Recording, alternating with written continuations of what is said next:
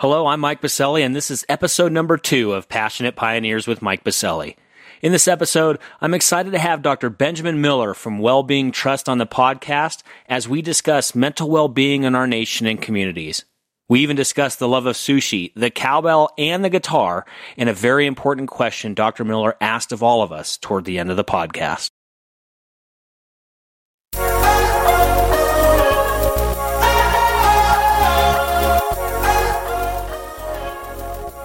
Welcome to Passionate Pioneers with Mike Biselli, where we highlight and speak with the innovators, the game changers, and the pioneers who are deeply passionate and relentless in solving the problems our world is facing today. This is your opportunity to connect with and learn from these leaders and to support them on their mission. Perhaps they will soon be hearing your story as well. This is Passionate Pioneers with Mike Biselli. I look forward to having you on this journey with us.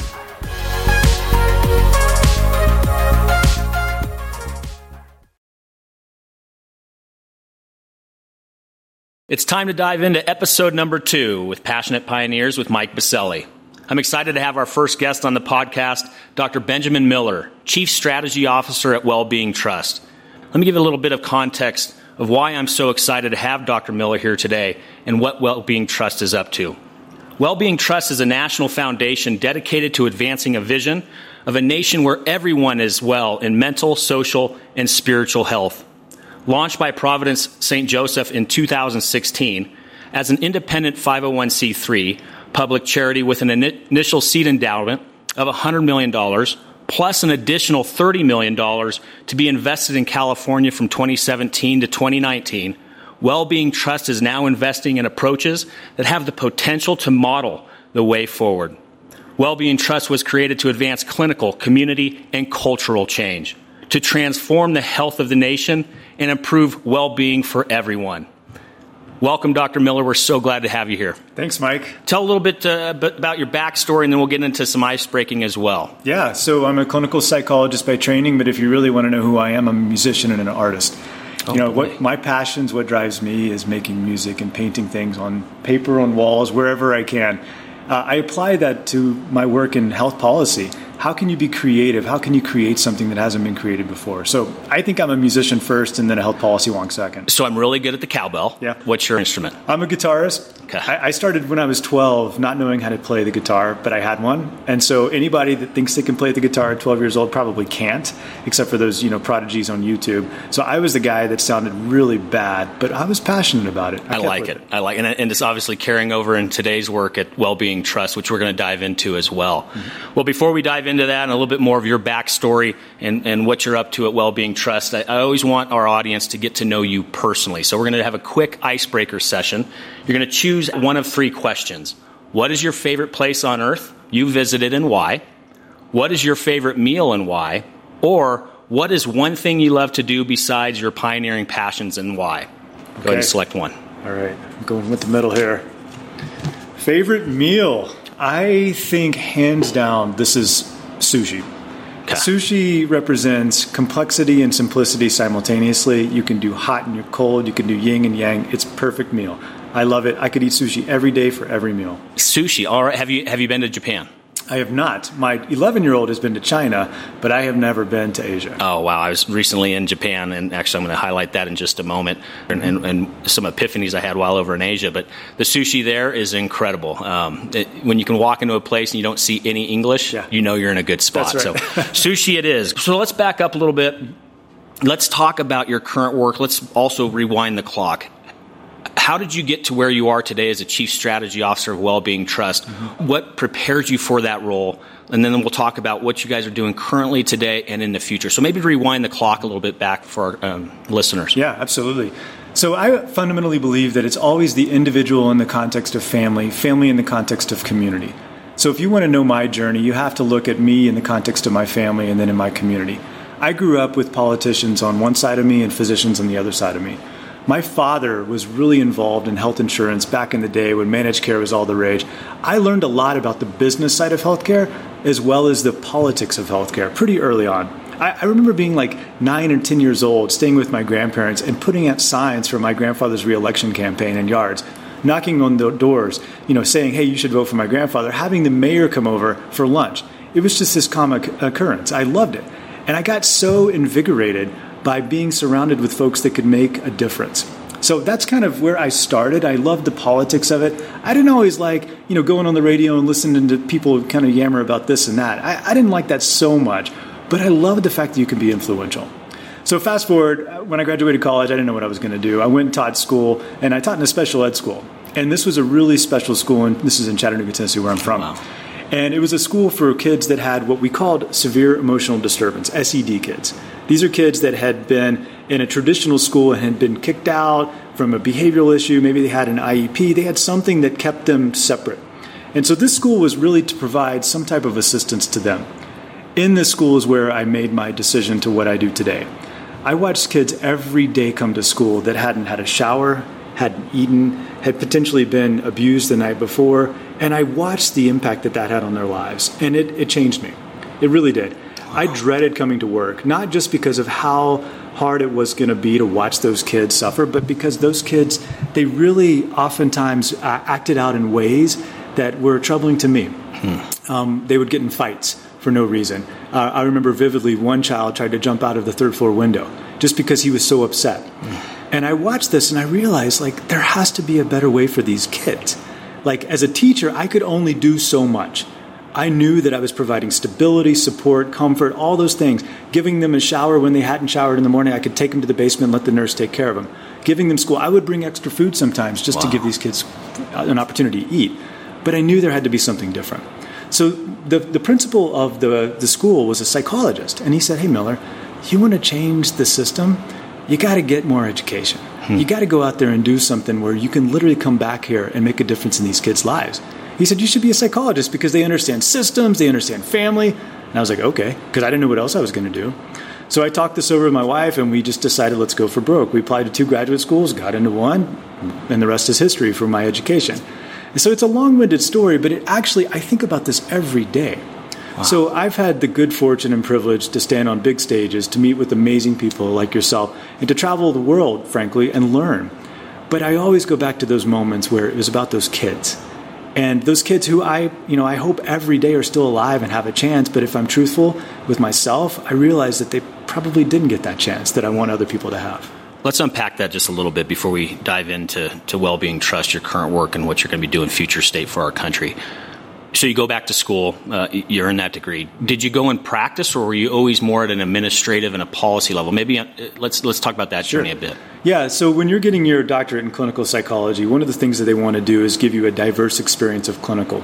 So I could be in a prison, which I did for a year. I could be in a primary care practice, which I did, and I fell in love with it. And so most people, some will go the traditional route of I'm going to hang my shingle on a wall and be a private practitioner and do my own thing. I loved the pace of primary care. It's kind of like um, getting up to you know your first major league at bat and hitting a home run, that feeling that you might get from that, that's what primary care was to me. Wow! It was like every day I was like, oh my gosh, something new. This is great. Like wow, I'm, I'm just so energetic and on fire because you never knew who was going to come in the door. So my passions really were around primary care. And for the listeners that don't know, primary care is that place that you go. It's first, foremost, and fundamental. It's kind of the entry point for most people in healthcare. And in health policy, we spend a lot of time talking about coverage, but on the delivery side, primary care is really where it's at. That's where I started. So it was in the clinical space. Wow. And then after that, did you get into kind of more of the policy and the administrative side yeah. of, of the industry? Absolutely. And it was out of frustration that I got into the policy stuff because I realized that this integrated model of bringing mental health clinicians into primary care it wasn't happening everywhere. And when you look at why, it was policies and financing, policy and financing, policy and financing. So I just started asking my mentors, who's addressing this? Who's going upstream and looking at why we're not sustaining it? And they said, well, I don't know anybody that really is. Hmm. So I took that on.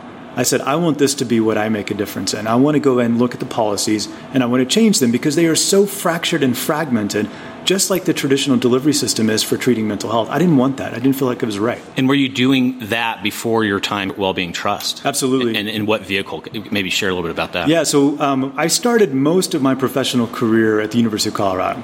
So um, for psychology, we go through this thing called an internship. Yep. They won't give you a doctorate degree until you go through internship.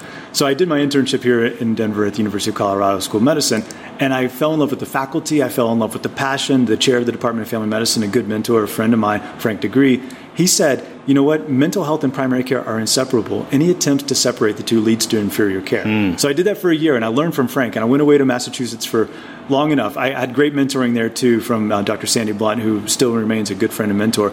But I had to get out. Um, my wife and I were too cold in New England. So we came back to Denver and I got the chance to go back and work with Frank. And he said, Hey, listen, why don't you just create programs, create things that are going to make a difference in people's lives? There was no pressure. There was nothing that said, Miller, you got to do these three things. He just said, create. And I did. And I did it for years. And I actually ended up creating the uh, Department of Family Medicine, which now became the University of Colorado School of Medicine, Farley Health Policy Center, which is the policy center for the University of Colorado School of Medicine. It's amazing, and it's uh, given me a chance and a platform to go out into, across the country and to learn from states to learn from leaders, but to continue that mission that I started with of how to better integrate mental health and change the policy. Unbelievable. So we're gonna we're gonna dive in uh, to well-being trust here in just a moment, but there's a reason why I wanted you as our first guest on this show. So, as uh, many of our listening community members know, earlier this year in 2019, I, I, had the fortunate opportunity to take my first ever sabbatical. And you know, as a, a good friend of mine, that I had a wonderful time and a very heart wrenching time as well because of the juxtaposition of what I experienced. Mm-hmm. On the front end of leaving my, for my sabbatical, a key community member here, uh, his daughter committed suicide. And then 24 hours after being back from my sabbatical, our neighbor also committed suicide. And the juxtaposition was here I was in Asia for a month and learning about myself and having so many creative ideas and thoughts about how am I going to continue to move this industry forward and mm-hmm. being so relaxed and just uh, you could just feel the stress washing off of you while being on a sabbatical. So that juxtaposition between what I just shared of these community members and here in, in, in Denver versus that, that's why I wanted to have you on because I've now become so passionate around the mental well being of our nation. Mm-hmm. We're at a crisis, Dr. Miller. Um, and I see it every day uh, from the people, you know, in civic groups, volunteer groups, people here at Catalyst on our, on our healthcare innovation campus in Denver and beyond. Yeah. And we see the headlines as well. Uh, it is an absolute crisis, and you know as, as well as I do. And so that's why I really wanted to have you on, Dr. Miller, to take this head on with this first podcast and to have our guests hear the incredible work that you and Wellbeing Trust are dedicating yourselves to. So, with that, I, I, just wanted to share that backstory of why I'm so fortunate to have you as our first guest. Well, well, thanks, Mike. And it takes a lot of courage to share your story, obviously, and I appreciate that. I know it's hard. Even yeah. in talking about it, it's probably not very few weeks since from now, and you're still experiencing the, no. the pain of, and suffering. And unfortunately, too many people in America experience that every day. We lost 151,000 lives to drug, alcohol, and suicide in 2017, wow. the highest number on record. Suicide is an epidemic. We're looking at people dying by suicide at rates that we've never seen. And the sad thing is, if you look at the demographics, are millennials. So, you know, if you think about who is impacted the most, it's oftentimes our millennials. And then if you look at the highest rate of increase in suicide, especially in certain states like Colorado, it's adolescents. And we're seeing this um, happen, and the trend is disturbing. And I think that what is lost in this conversation is the fact that we don't really know how to make sense of it. Hmm. You know, I think you just did a great job uh, describing that juxtaposition. But I think when if you're out there and you're exposed to a trauma, it's your neighbor that died, it's somebody that you knew that overdosed on a drug. How do you respond to that? And what do we do as a nation in response to that? That's where we're failing. And I think it begins with conversations like this. Truthfully, the narrative around mental health and addiction in this country is so messed up. It's wrong. We've treated it as this thing that only happens to a certain number of people. It's not my neighbor, it's not my friend, it's not my coworker, it's not my family. It is. Absolutely it is.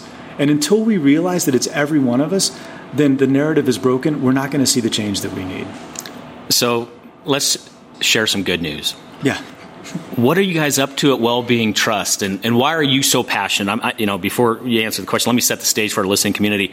Dr. Benjamin Miller resides here at Catalyst, our healthcare innovation campus in downtown Denver, when he's not on the road. And he comes bounding into the building. It's amazing the energy that he brings to this community. And we're so fortunate to have your leadership here. So, give us a little bit about what Wellbeing Trust is up to and why you are so passionate on the daily yeah to bring new awareness and opportunity to our nation and beyond? Well, your listeners may have experienced this in their life at some point in time when you've got a great idea and you know you need funding to support that idea. Well, working with Wellbeing Trust, I'm the guy that gets to support and fund those great ideas. Oh, wow. Being on the foundation side, the philanthropy side of innovation is freeing. I mean, I did this for years, right, Mike? I, I, worked and I asked people for money all the time because I knew that we had something good to offer. Well, when I come come to this side of the aisle and I get to see what it's like to give money away and to see innovators thrive when they just have a little bit of support, it's really worth. I mean, for me, it's worth doing what I'm doing. It brings me such joy and passion. So, what are we doing? Well, we invest in five big areas, and these are probably not going to be lost on your listeners because they're pretty common sense stuff. But we have to do something around clinical, right? The way that we deliver care is still so fragmented. We've got to integrate. We've got to do something around community. The way that we address community health is it's we ignore it and we refer everybody off to healthcare. We don't do a lot back home to address rising housing prices, to look at how we can provide affordable, healthy foods, or good transportation that doesn't take you through the bad part of town at night when you're by yourself. Okay, those are community conditions that lead to overall well being. It's what you've done here with this building. You've tried to create a new kind of beacon of hope on the hill so that the community around you can be inspired by what you're trying to do here. Okay, we have to do something around community. The third is around policy and advocacy, which we've talked a little bit about. It's my passion. I mean, I believe that we have got to do something in this country, robustly do something around policy, or else we're always going to be tinkering at the edges of, of innovation, and that's not sufficient to bring about change for mental health. The fourth is social engagement. How do we talk about it? How do we get on podcasts like today? And how do we share a new narrative around mental health? How do we influence what people are hearing around mental health so they're inspired and filled with hope instead of, like we were talking about earlier, being somewhat down in the dumps about how sad it is that people are dying more often than they should? And then the fourth, or fifth, excuse me, last but not least, is around learning and innovation. Hmm.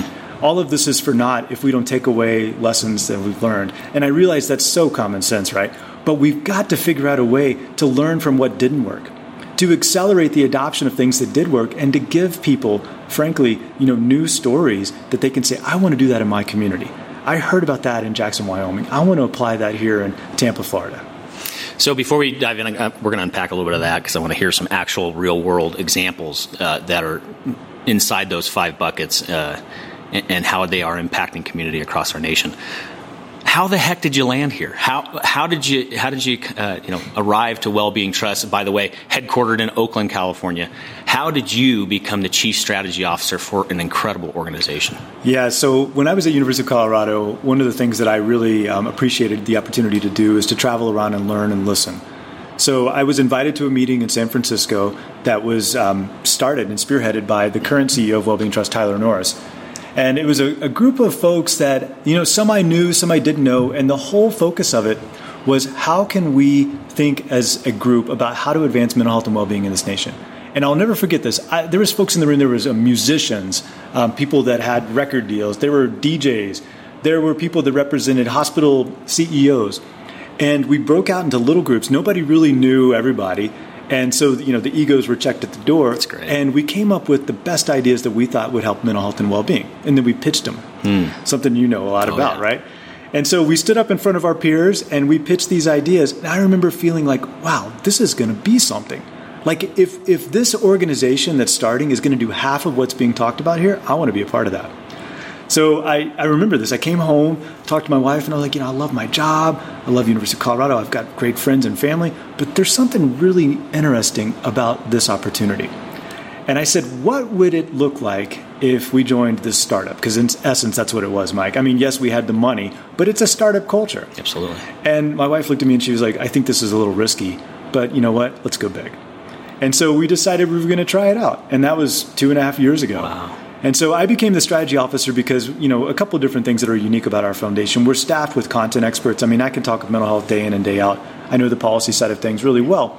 But I also understand the importance of organizationally having a strategy to advance a goal and looking at the tactics that go into that. How do you create the mechanisms to be successful? How do you measure that? So I get to do both. It's fun. I, I, I, describe this to people all the time. I have like five jobs, mm-hmm. but one of those jobs is the organizational strategy lead. So I get to pull all the pieces together, making sure they align. The second part of the job is to be out there on the front lines talking to great folks like you to really represent this new wave, this future of what mental health and well being can be in the country. And I, oh, by the way, I just get to represent a national organization in doing so you definitely are part of a startup if you're if you're wearing five different hats, right? Uh, as I like to say, sometimes we have to be chief bottle washers as well. Uh, give us maybe two or three real world examples that fall within those five buckets that you just outlined for us. Yeah, so I'll give you one from clinical first. Great. So we realize a lot of folks across the country realize that the emergency department is one of the worst places to be seen or treated for a mental health or addiction problem. But yet, it's oftentimes the first place that we refer people to. You're in a crisis. Go to the emergency department. And, you know, I don't feel well. I, I think I, you know, I might take my life. Go to the emergency department. And the emergency departments are poorly equipped to manage this. Now, don't get me wrong. They're staffed with amazingly competent individuals. But when they're trying to take care of a trauma that happened from a car accident and then deal with someone who's deal, who's addressing all kinds of emotional issues in their life, it's really hard for them to prioritize that and say you're number one. So we got together with the Institute for Healthcare Improvement, Don Berwick's group out of um, out of Massachusetts, and we said, how can we go into the emergency departments and improve the quality of care? But wait for it, Mike. Not just do a better job in the emergency department, go upstream. So we called it ED and up. Hmm. So we want to know how could we have prevented those people from showing up in the emergency in department the in the first place? Yeah. So we got together with a bunch of health systems, and we're in year three of learning from each other. Wow. That's a great example. The second one, um, let's go give you one from policy.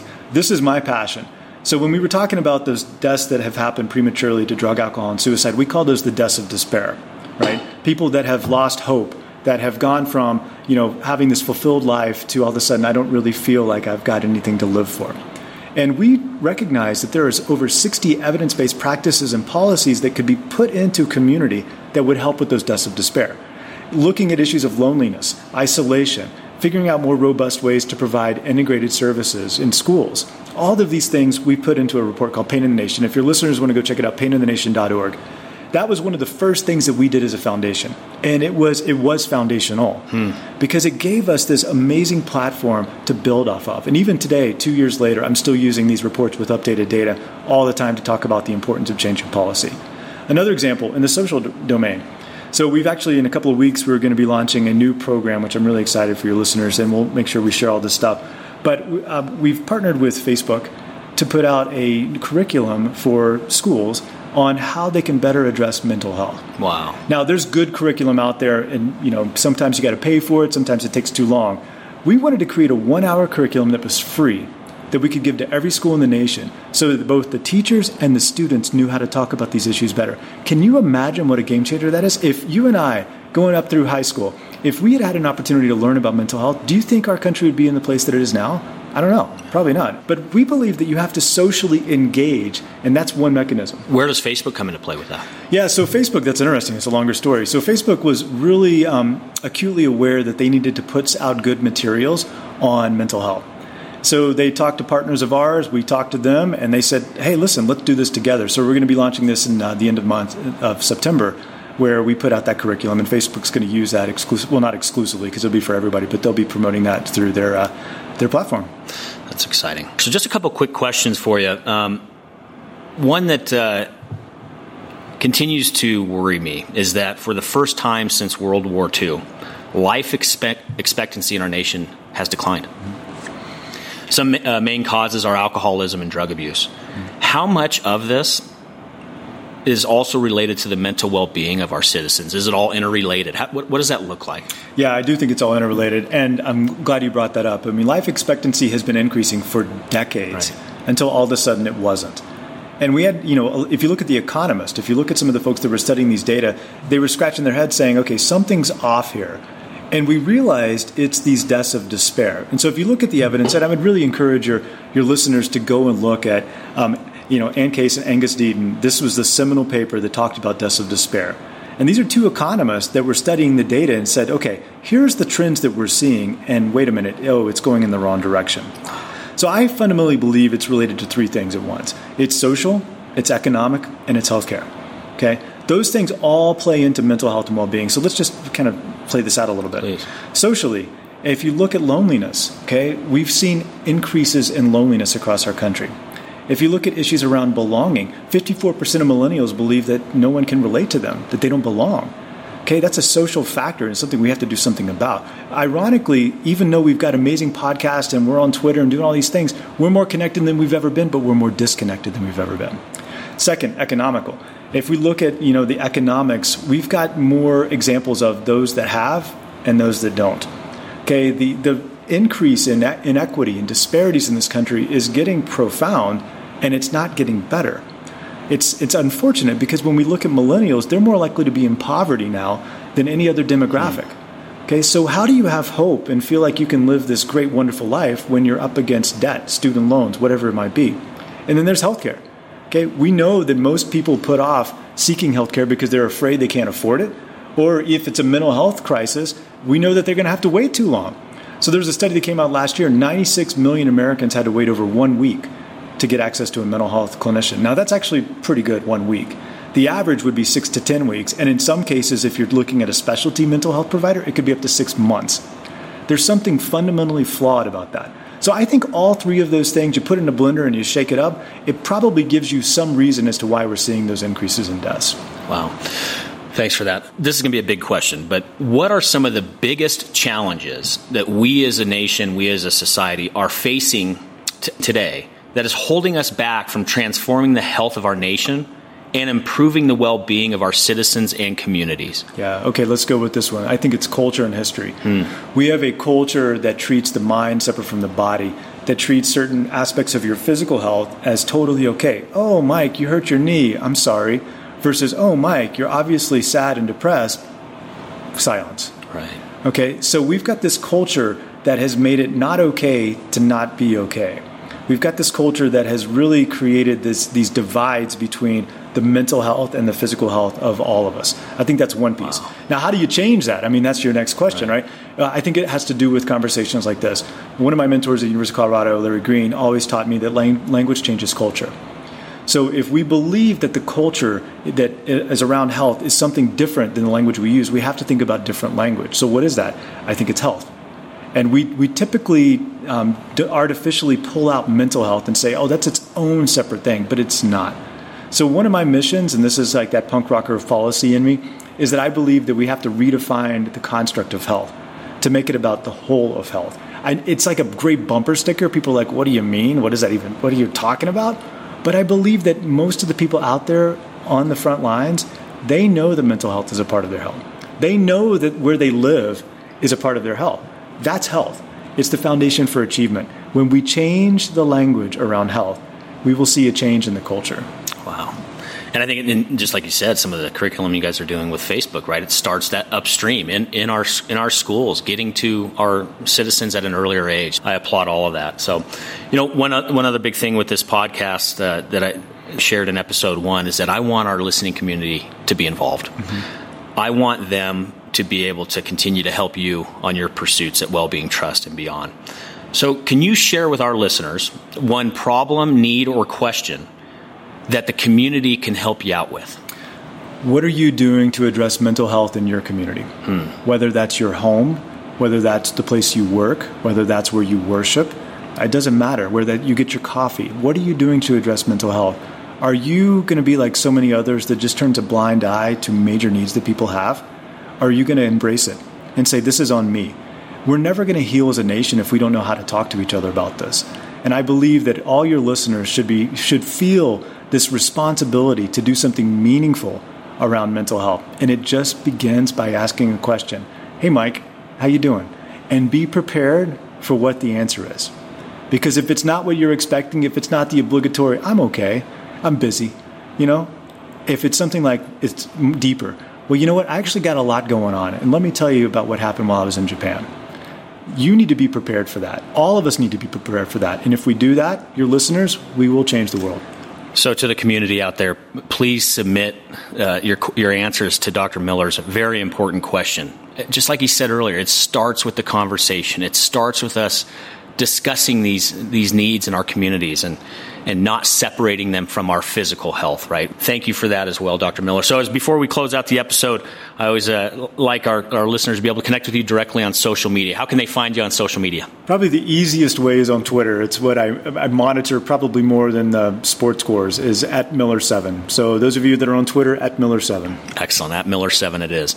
Well, Dr. Miller, thank you for being here today and engaging in an incredibly important conversation and something that's uh, needed now more than ever. I'm honored and humbled to have you on the podcast, and I look forward to continue to see how you are going to reshape the health of our nation moving forward. Thank you. Thank you, Mike. Welcome to the decompression. After some of our interviews, there will be times I will want to spend a few moments with you to discuss what I learned from the experience and some of the action items that were offered. First, remember during the interview, Dr. Miller stated that language changes culture. I couldn't agree more with this assertion, and I want us, including myself, to be able to practice what Dr. Miller taught us. After the interview was complete, Dr. Miller and I were discussing our time together, and he offered a teachable moment for me, which I'm incredibly grateful for. He mentioned the use of the term committed suicide versus died by suicide, and which one is most appropriate for our communities. Dr. Miller said that society typically uses the word committed when passing blame on someone for something they did. For instance, they committed burglary. But with suicide, using the term committed is a blaming statement. Further, if we want people to talk about their feelings around suicide, it can also be extremely stigmatizing to use that term. Thoughts of suicide or even suicide attempts are often grounded in deeper, complex issues, which may include mental illness or even feelings of a loss of identity or belonging. If we truly believe that mental health should be treated the same as physical health, we must be conscious of the language we use that takes away the value laden judgment of mental illness being a choice. We would never say someone committed cancer, but people die from that all the time. Was it their fault they didn't get better? We must do better helping people, which, as we discussed, begins with being able to help each other. And remember, language changes culture. Thanks for the valuable lesson learned, Dr. Miller. I do appreciate it. Second, Dr. Miller and I look forward to receiving your feedback in regards to this simple yet very powerful question he shared with us during the interview. What are you doing to address mental health in your community?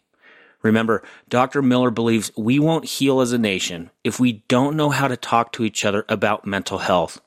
I hope this podcast may be helpful to those that find difficulty in talking about mental health. Finally, please take a moment to review the episode notes to find the links pertinent to Dr. Miller's interview. Also included will be our web form links to submit your feedback to Dr. Miller's question and to nominate other passionate pioneers to be on the podcast, as well as to sign up for our newsletter.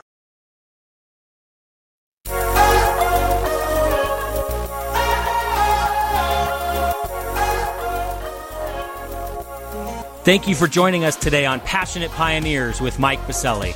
We'd love to hear your feedback about the podcast so we can continue to improve this community and to further support the pioneers being featured. Lastly, please take a moment to subscribe to the podcast and invite your friends and colleagues to join us. This is Passionate Pioneers with Mike Biselli. I look forward to having you back with us during our next episode.